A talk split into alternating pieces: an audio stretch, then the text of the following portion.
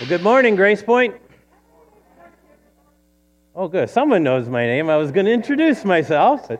I am Forrest Kirchenbauer. I'm an assistant pastor at the Fremont campus, and I've been there for quite a while, and actually has some time that I spent here when the church was transitioning under Grace Community Church, and definitely recognize some folks back in that time that we came and filled the pulpit. So good to be with you here today, and hope all of you are doing well.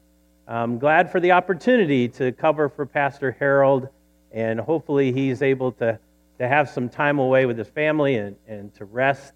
I've known Harold for a long time. I wanted to tell you that I was his younger brother, but I didn't want to start any rumors, but Harold and I go way back, actually, and I'm just always thankful for his ministry.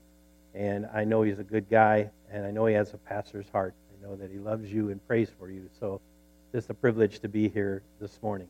I'm going to look at Luke chapter 10. You can turn there. We'll have some other scriptures we're going to look at today. But I'm very excited about this title. In fact, when I heard that we were doing a series on this, it just it got me excited. My city, my responsibility. And part of that, when I hear that, it's very missional. I take it personally because it's my city or it's my responsibility, but I also feel a corporate kind of energy there, because it's not just something I got to go do this, but it's something I got to do this with others. The church, we're called with our brothers and sisters in Christ to reach and connect and love on our city. So I love that part about it.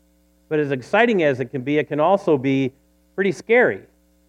Because of the size of it, because of the depth, the difficulty of making connections, to connect people to God, and to be able to help people. The needs of people just is enormous. So it's definitely overwhelming in a sense. But I'm thankful for how we're challenged in God's Word about this responsibility. Last week, Pastor Harold spent time out of Colossians talking to you and encouraging you of the importance of our conduct, the importance of praying for others, to reaching out and to share with the right response, seasoned with grace. And so I know that he challenged everyone to invite 3 people, and of course you see the series next week, a great opportunity to invite others and to connect with your neighborhood. Today I'm going to continue this series by looking at a very famous parable that I'm sure you're familiar with that concerns the gospel and explains it how it's a gift to the city. I know I've been a part of a lot of churches who are very good at preaching the gospel, but it seemed like it just stayed within the walls of that church and not a lot of outreach. And then I know there's a lot of churches that look at their call or their mission is to go and do a bunch of good works in the community. That's what Jesus would do. And so they're very busy and organized about doing that, but not taking the gospel. I know the statistics show that church attendance is down, but you know, here in America, even in small towns, there are so many church buildings.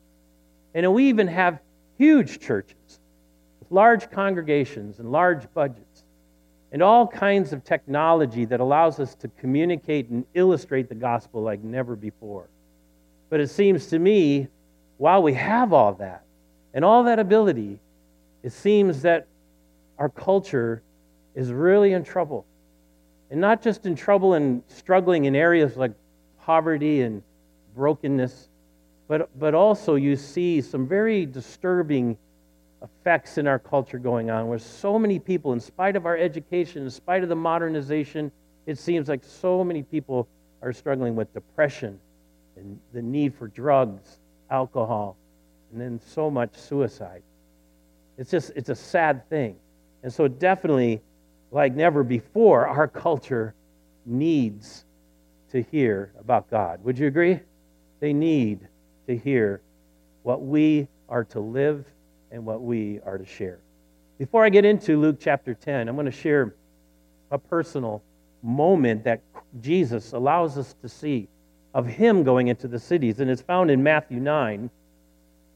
in verse 35. It says, Jesus was going through all the cities and villages, teaching in their synagogues and proclaiming the gospel of the kingdom and healing every kind of disease and every kind of sickness. So we see that this is something Jesus practiced, his own contact in the city. Verse 36, seeing the people, he felt compassion for them because they were distressed and dispirited like sheep without a shepherd. And then he said to his disciples, the harvest is plentiful, but the workers are few, and therefore beseech the Lord of the harvest to send out workers into his harvest. The first thing, his first response in the cities that he tells is that he was filled with compassion. There was an emotional compassion, not a judgment or a disdain. There was empathy and sympathy, and he was face to face with what was going on. He describes there that there was distress, and distress has to do with the physical related hardships, things that poverty and brokenness and sickness and loss, all those things bring a lot of dysfunction and difficulty to a culture. But also, he said they were dispirited. That's kind of the psychological hardships, broken families. I'm sure there was harassment, sure there was oppression, I'm sure there was racism. That's not a new thing. And so all the things that come with that, they basically were experiencing hopelessness. And he compares them to being shepherdless, being like sheep that are wandering or clueless or have come to a place where there's no point, which is a very dangerous place for a culture and in definite need of leadership. And he calculates this and he says to his disciples, the math here is really bad because the need is huge, but the workers to make contact to this pain are very few. And while it's sad because so many are distressed and dispirited, there's a sense where it's hopeful because he's saying that it's like a harvest. It's ready. It's ready for workers to make contact to it. In other words, he's not saying it's hopeless, don't even bother. He's saying, no, this is the problem in the math. So the prayer was that there would be more that would go and make contact. See, I think Jesus, when he left us, as he said in the Great Commission, he didn't stay to continue to preach the gospel. He gave that to us. In a sense, we're partners with him. He's sharing the project of connecting God and love to the world through us. And what a great responsibility. And he wanted the disciples to see that, and any follower of Christ needs to see, this is my responsibility. And I don't know how you even begin to tackle or engage in this responsibility if you have no compassion. That's what he demonstrated. That's what we need to do. I know early on in my faith journey as a young guy, is this verse really hit me. And in a sense, when I read that and saw that Jesus had this kind of compassion, I felt I need to join. I need to volunteer. I need to participate. I didn't know what that looked like. I didn't know much of the Bible, but I just felt, yeah, this is what I need to do. And I felt also, not just my own personal, but I felt like I want to do whatever I can to help my church to participate and to make contact and to relieve pain and share the good news of Jesus Christ. So it's a powerful passage and important for us to share with our city. So I want to look at this parable. It's going to teach some really incredible things. It was very misunderstood. We'll explain that in just a moment. It's got some powerful things to tell us today. It's the parable of the Good Samaritan, and I know we're all very familiar with it. Parables were to tell a story to be able to point to some kind of truth, and Jesus used that a lot. In fact, in Mark chapter 4, it says, with many such parables, he was speaking the word to them, so far as they were able to hear it. He did not speak to them without a parable, but he was explaining everything privately to his disciples. So it was purpose that he used this form of communication. And a parable is designed for you to look and to listen to what is being said. There's a point in there. And if that's what's needed, if you are full of pride or arrogance or disinterest, you're going to miss it. And the idea that this point is hidden isn't to confuse, but it really directly relates to where your heart is if you are full of pride and will reject or block it or distort it, or whether you'll listen and submit and understand. And even the disciples, so they still had a long way to go, the disciples still needed things privately shared with them to help them understand. In Luke chapter 10, verse 23 is where I want to start reading. He expands on what I just said there out of Mark. Turning to the disciples, he said privately, "Blessed are the eyes which see the things you see. For I say to you that many prophets and kings wish to see things which you see, and did not see them, and to hear the things which you hear, and did not hear them." In a sense, the pride that's in leaders blocks their sight and blocks their understanding. Him using that this is something that can happen to prophets and happen to kings. That means religious leaders and political figures, they can miss it because of deep arrogance and self-righteousness. So this parable, we need to listen to the point and listen clearly what is being taught here, because it's critical to our mission. It contains, first of all, a question. And it's a question that really everyone should ask. And I'm going to ask you to ask that of yourselves today. In Luke 10, verse 25, it says, "And a lawyer stood up and put Jesus to the test, saying, 'Teacher,'" here's that question, "what shall I do to inherit eternal life?' And he said to him, 'What is written in the law? And how does it read to you?' And the lawyer answered, 'You shall love the Lord your God with all your heart and with all your soul and with all your strength and with all your mind, and your neighbor as yourself.' And he said to him, 'You have answered correctly. Do this, and you will live.' But the lawyer here, wishing to justify himself, he said to Jesus, 'And who is my neighbor?'" Now, it's very critical to read these passages we've just read before we get into the story of the Good Samaritan, because that parable, that story, is going to address the answer of that question, who is my neighbor? I'm sorry, how do we inherit eternal life? So it's very important not to disconnect them. Now, this lawyer, not in the sense of civil law like we would understand a lawyer to be, but connected to the Mosaic law. In other words, he really understood the Old Testament and the things that were in the law of God. It says that he was testing Jesus, and it's debated to whether he was that he had some kind of bad intention, or if he was just seeking information. But what he does here is when he's asked this, Jesus turns it, and instead of answering the question, asks him a question, something Jesus did very often.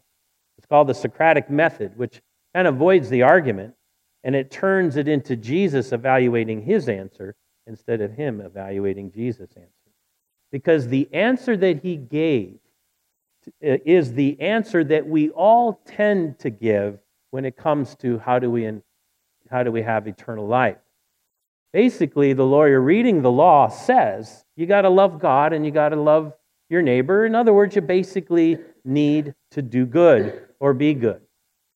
And when you think about this, because I have asked that question to many, it's commonly answered when you say, "Do you love God?" or "Where is your faith?" that people will point to different associations they have with their faith. I do a lot of funerals. And in my interview time with the family, because often the person, the deceased, I don't know them. So I ask that question every time. Tell me something about their faith. And it's often answered with, oh, years ago they used to be involved at church. Or they would say, oh, they have a Bible. You know, or they would say, you know, oh, I know they pray. So it seemed always a little bit like, okay, is that the answer, or does that equal what it is to love God with everything you have? So we ask that question, and that goes on. But also I noticed that doing a lot of funerals that there are people who will tell you they're not believers, they're not churchgoers, but they are sure that their loved one is up there with grandma, riding a Harley, having a great time. They don't even believe in God, but they just somehow believe there still is some kind of afterlife experience where it basically works out that they get to do anything they want to do, or maybe some things they couldn't do here. So it is an interesting thing when it comes to answering this about how do you inherit eternal life.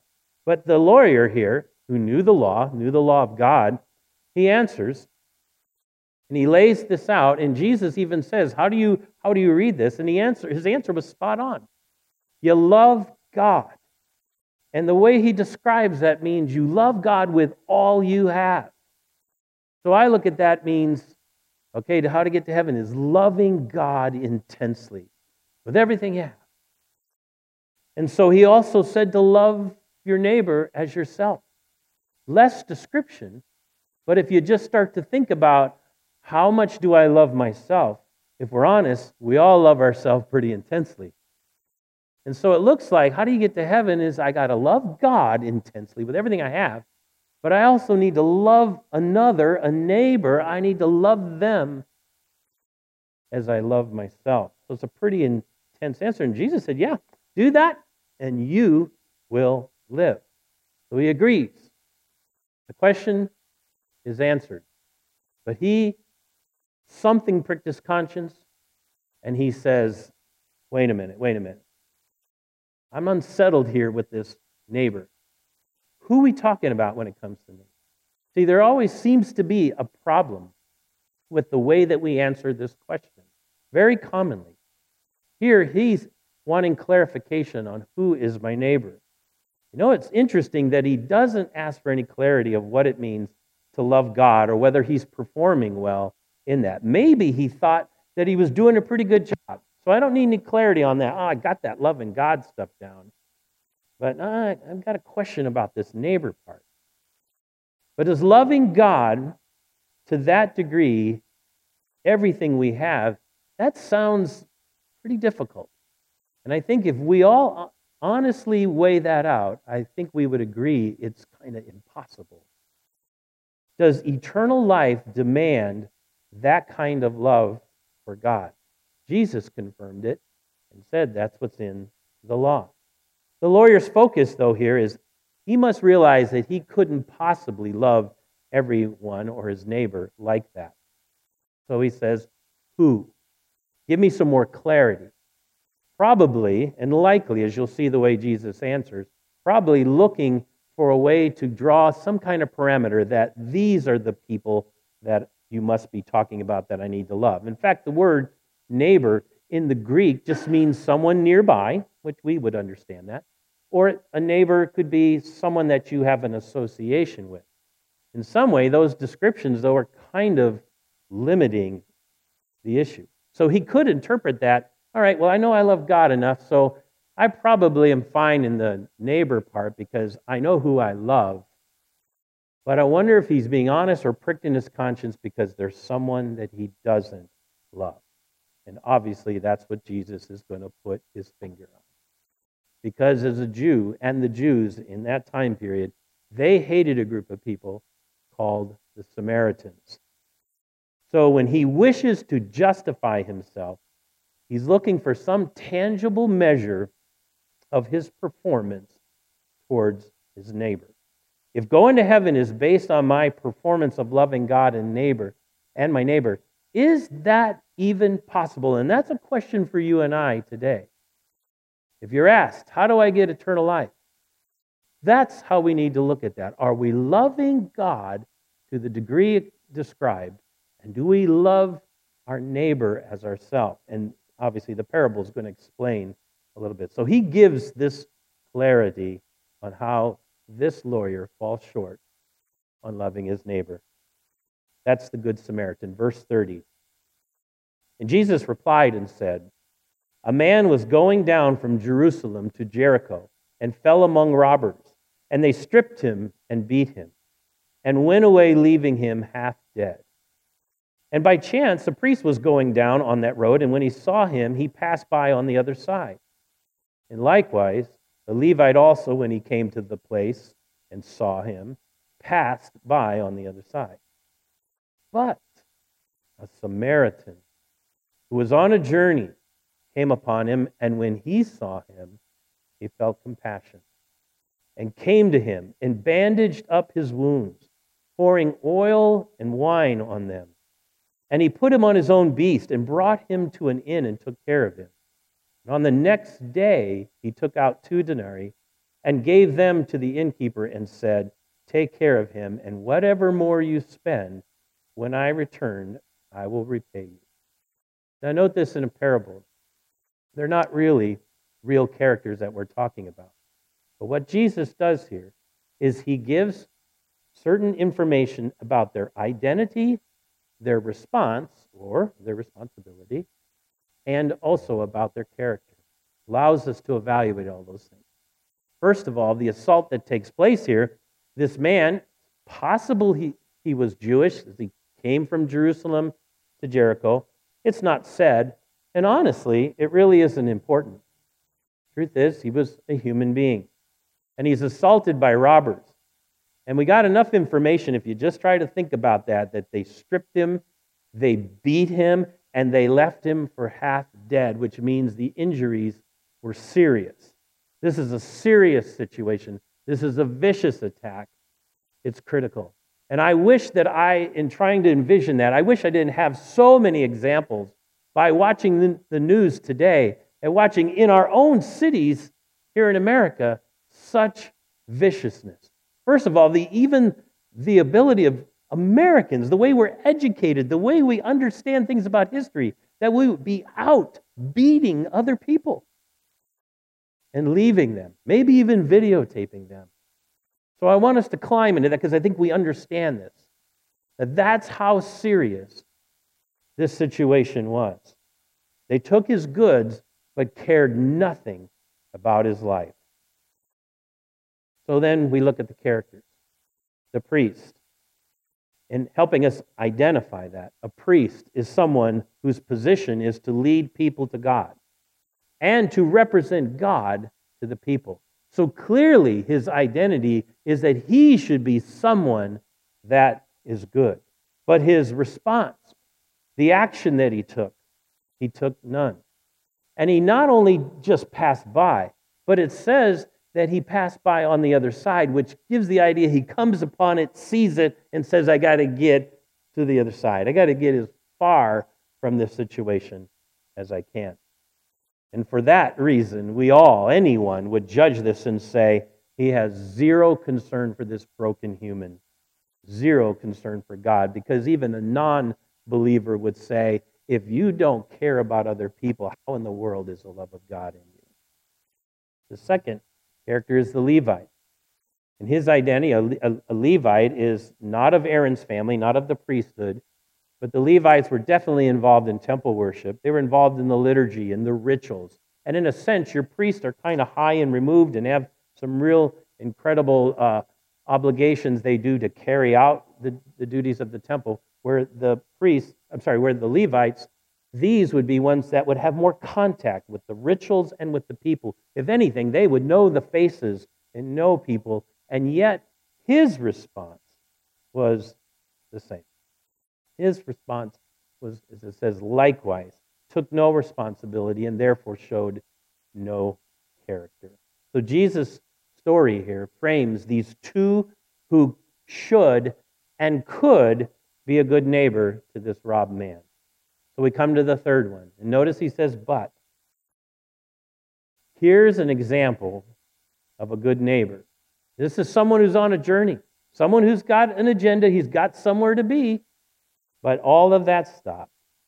And just for a moment on the identity, though I've said a few things, the Samaritan the perspective Jews had of Samaritans is that they were evil. They were the blight of the world. There's nothing good. You talk about deep racial divide between the Jews and the Samaritans. And that comes from a long history when Israel went through a time where the kingdom split and the northern tribes intermarried with those who weren't Jews. And so the Jews in the southern tribes, you know, they're looking at themselves. We're the pure Jews. These guys are not. There's something wrong in them racially. We cannot connect. And with that, of course, a whole lot of things came in with what they believed about God, how they worshiped, and so forth. And so this led to a lot of conflict, a lot of divide, and basically a lot of hatred. They disrupted the temple when they tried to rebuild it, and so they looked at them as half-breed traitors. And that's important to know. And Jesus knows exactly what he's doing when he brings these characters in. He's saying, now the Samaritan. Now the responsibility, his first response was compassion. Does that sound familiar? Kind of like what Jesus did. In fact, you're not going to do anything. None of us will do anything if we don't start with compassion. But he came to him versus go to the other side. He bandaged him. He medicinally did everything that he could for him. He put him on his own beast and took him to an inn and took care of him and even spent the night putting his own journey on hold. And he provided money to the innkeeper, something he didn't need to do. He went beyond even what he could do for him at that time, and then said he would even check back. So when you look at his response, it's incredible. Therefore, revealing his character. Because here, he didn't evaluate anything about labels, and especially if this man was a Jew, he didn't look at any of those things with skin color or any distinctions. He saw a fellow man, he was moved, and he acted.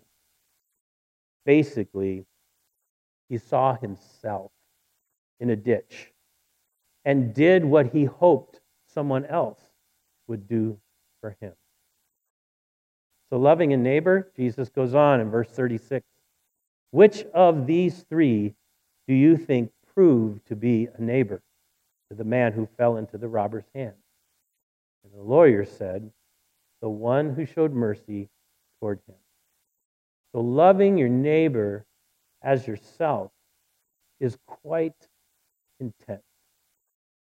It involves action, it involves compassion, and that's the standard of what it is to love your neighbor.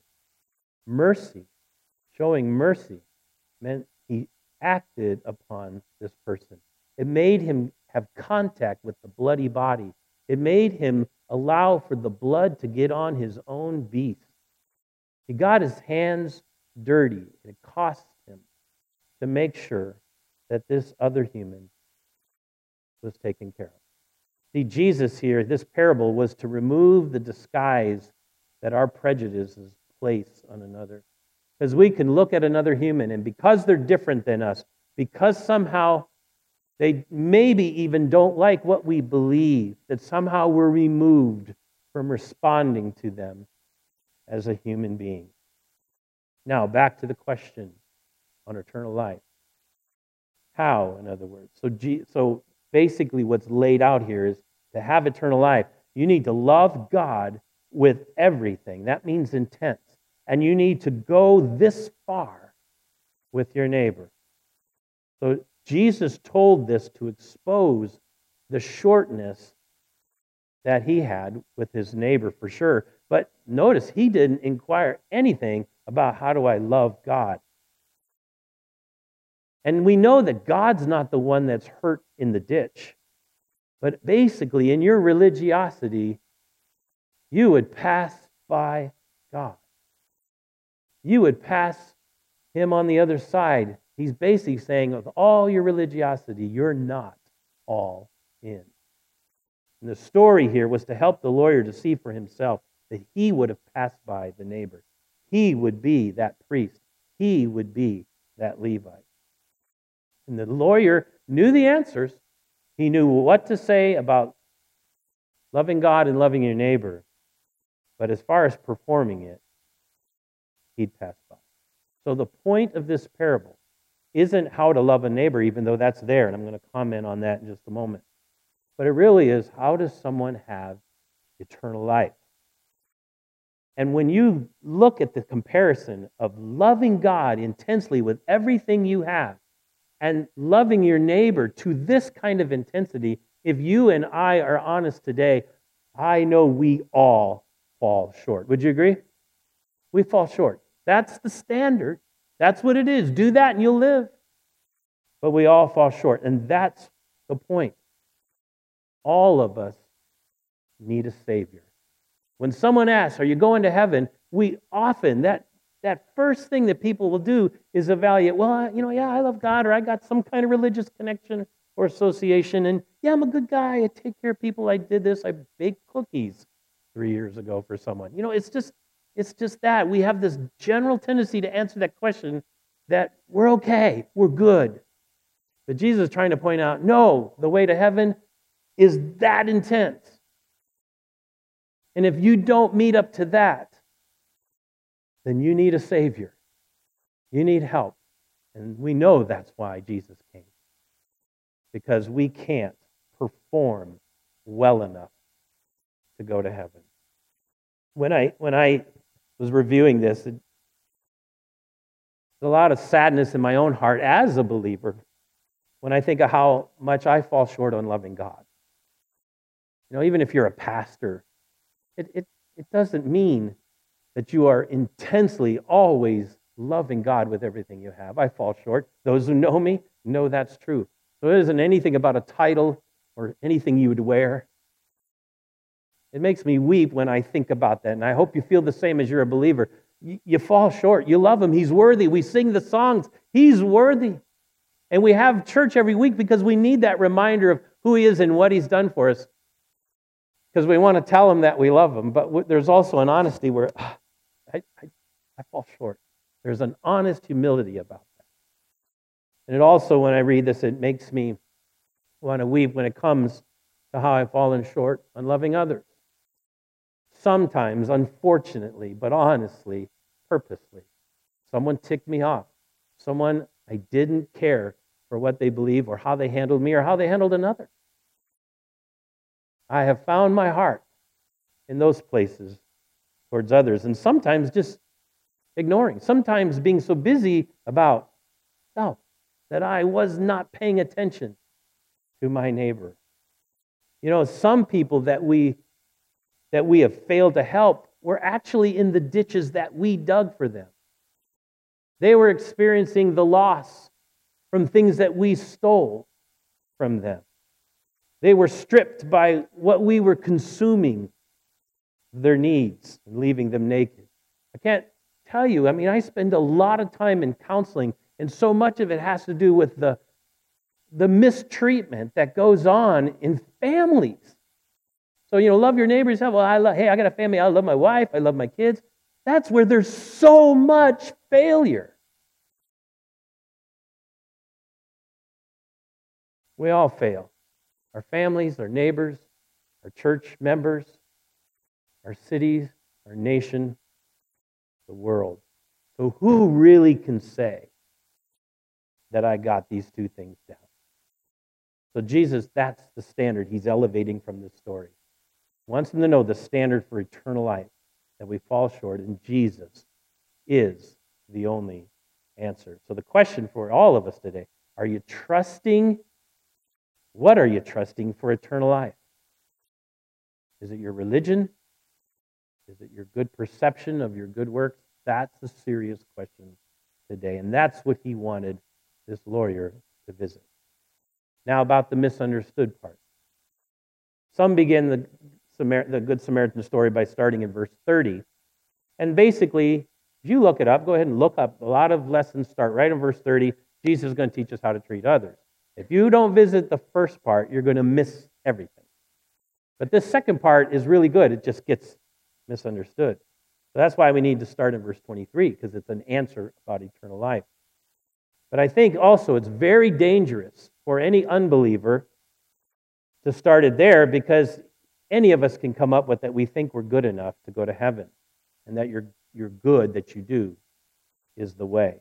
It's dangerous for a true believer to have a love of God and yet at the same time not participate in loving others.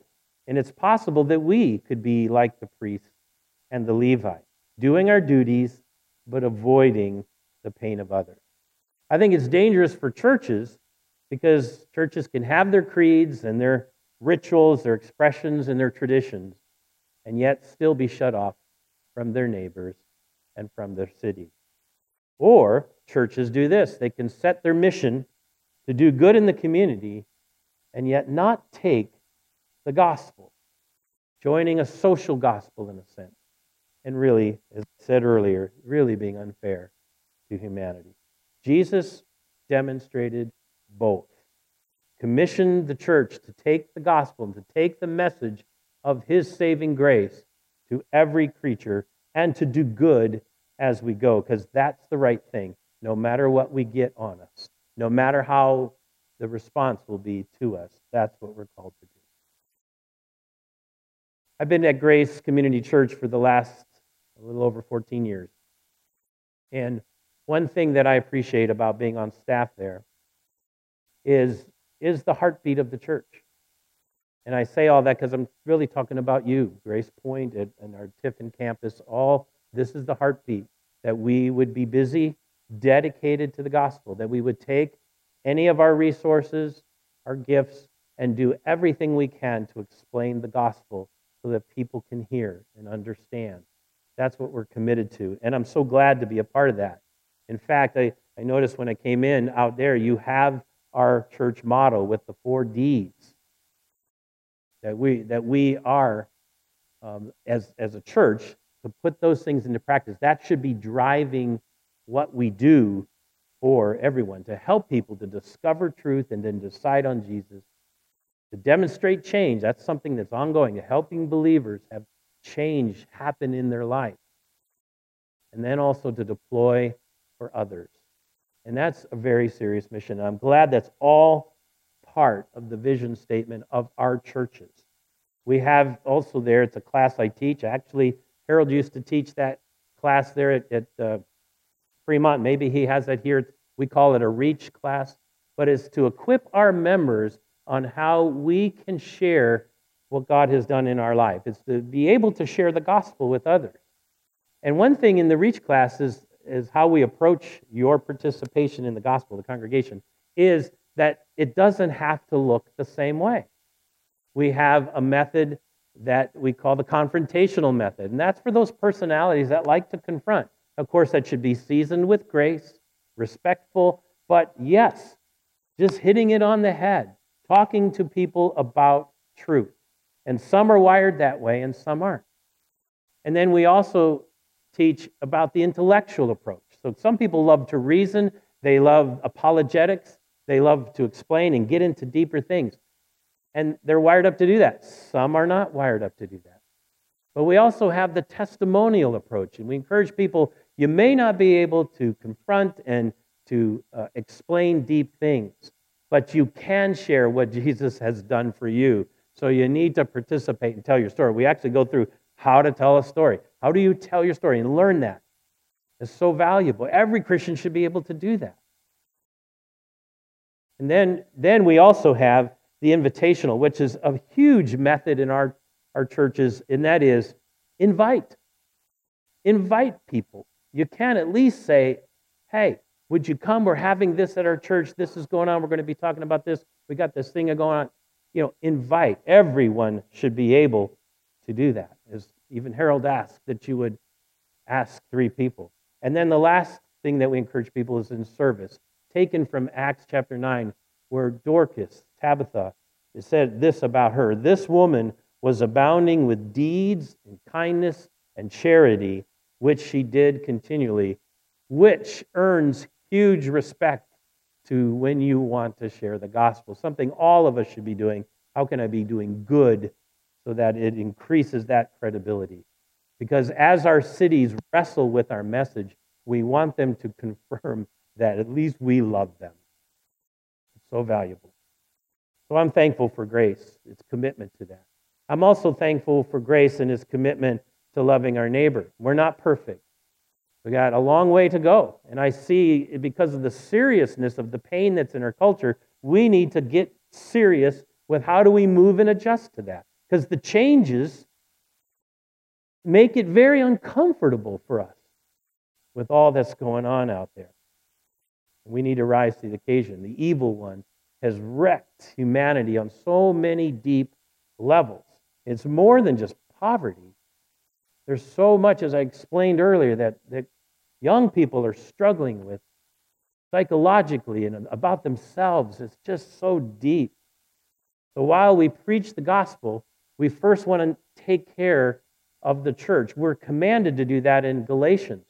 We're told to first take care of the church, and then we take care out into the city.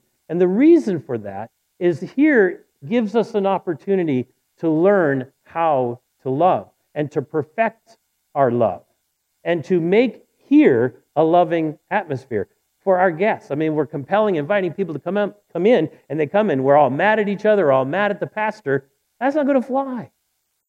They need to come where people are seasoned in love for one another. If there's no love here, there will be no love outside. And it's also to perfect that the love we have here, that we spill that love into the city. I know that ministries we have in our campuses, they're newer, are expanding into some of these things, but we offer life support, helping people through addictions and struggle. We have a divorce care class with that difficulty that people go through. We have a food pantry. We offer financial assistance. We offer counseling. We, in a larger way outside of our city, we sponsor 2 orphanages and help refugees. We've actually, internally in our church, have developed something called a care team. And that is where we've started a Facebook group where those members of our church can be a part of that, and learning through Facebook in that private group, they can learn about who needs to be prayed for, who needs a card, who needs a visit, who needs a meal. We've also inserted in that, hey, if someone's needing some help, there's a project that they need, and maybe you have the skills, maybe you just have time, you can give a hand. We do that to network, trying to care for the body of Christ. We've also taken that and now are working into our community. We just did a project that we launched here a couple weeks ago called Your Work Matters, and sent a little pen with that phrase on it, and some candy and a card that's handwritten by people on the care team that just tells, hey, we appreciate what you do. We've sent that to the police department, the fire department, to our jobs and family services and county workers, those in the foster care program. All of that just to start an outreach, to start connecting, we care, and what can we do? We've also met with those leaders and says there are things that we could be doing to lighten the load and to connect love. So that's what we're doing, and I believe our campuses are going to be working on it. I'm sure there's already certain things that you're doing that as well. One thing that we came across a few years ago, circumstantially, was a family in our church that, in a sense, was in a ditch through just economic struggle, and disability of the father. This family of 5 was found themselves in a very difficult living situation. And when I came across it through helping them with actually getting their pipes, they froze during the winter, and when we got understanding of what they were living in, it just broke our hearts. And so it took time to try to figure this out. How do we help? How can they get out of this trailer? They lived on a property, with paying rent to a landlord, and they could not afford to get their property off there. It wouldn't even move. It was so bad condition. They were connected to another piece of property there that they could not get out of, that had a hard time finding somewhere else. And it led our church to put together, over time, a team. And this is part of this is caring for our own, but it's part of the teams we want to do to get out there in the community. So I have a video to show you of us taking care of getting rid of those trailers for them.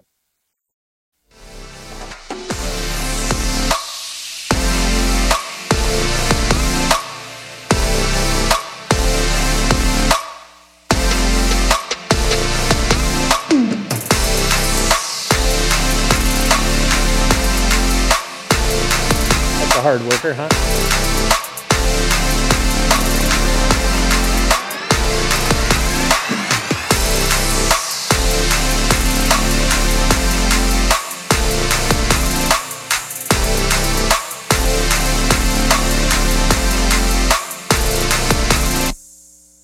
When that first came, the scene that need, we were overwhelmed. We didn't know who has in their church people that can, you know, run those backhoes and all that equipment. And it just, things led, one, this led to another, and that all came about. And so, you know, who knows what you're capable of doing? But if your focus is on there, you may be amazed. The other cool thing is that we brought, because that was kind of disturbing to the neighbors, we brought them cookies and offered them pizza and just kind of explained what we were doing, and even gave a gift to the landlord and to share with them the grace, invited them to church. You could see we were wearing Grace shirts. But that was all for us to try to love on someone in our church family, but also to love in the community and prepare ourselves for it.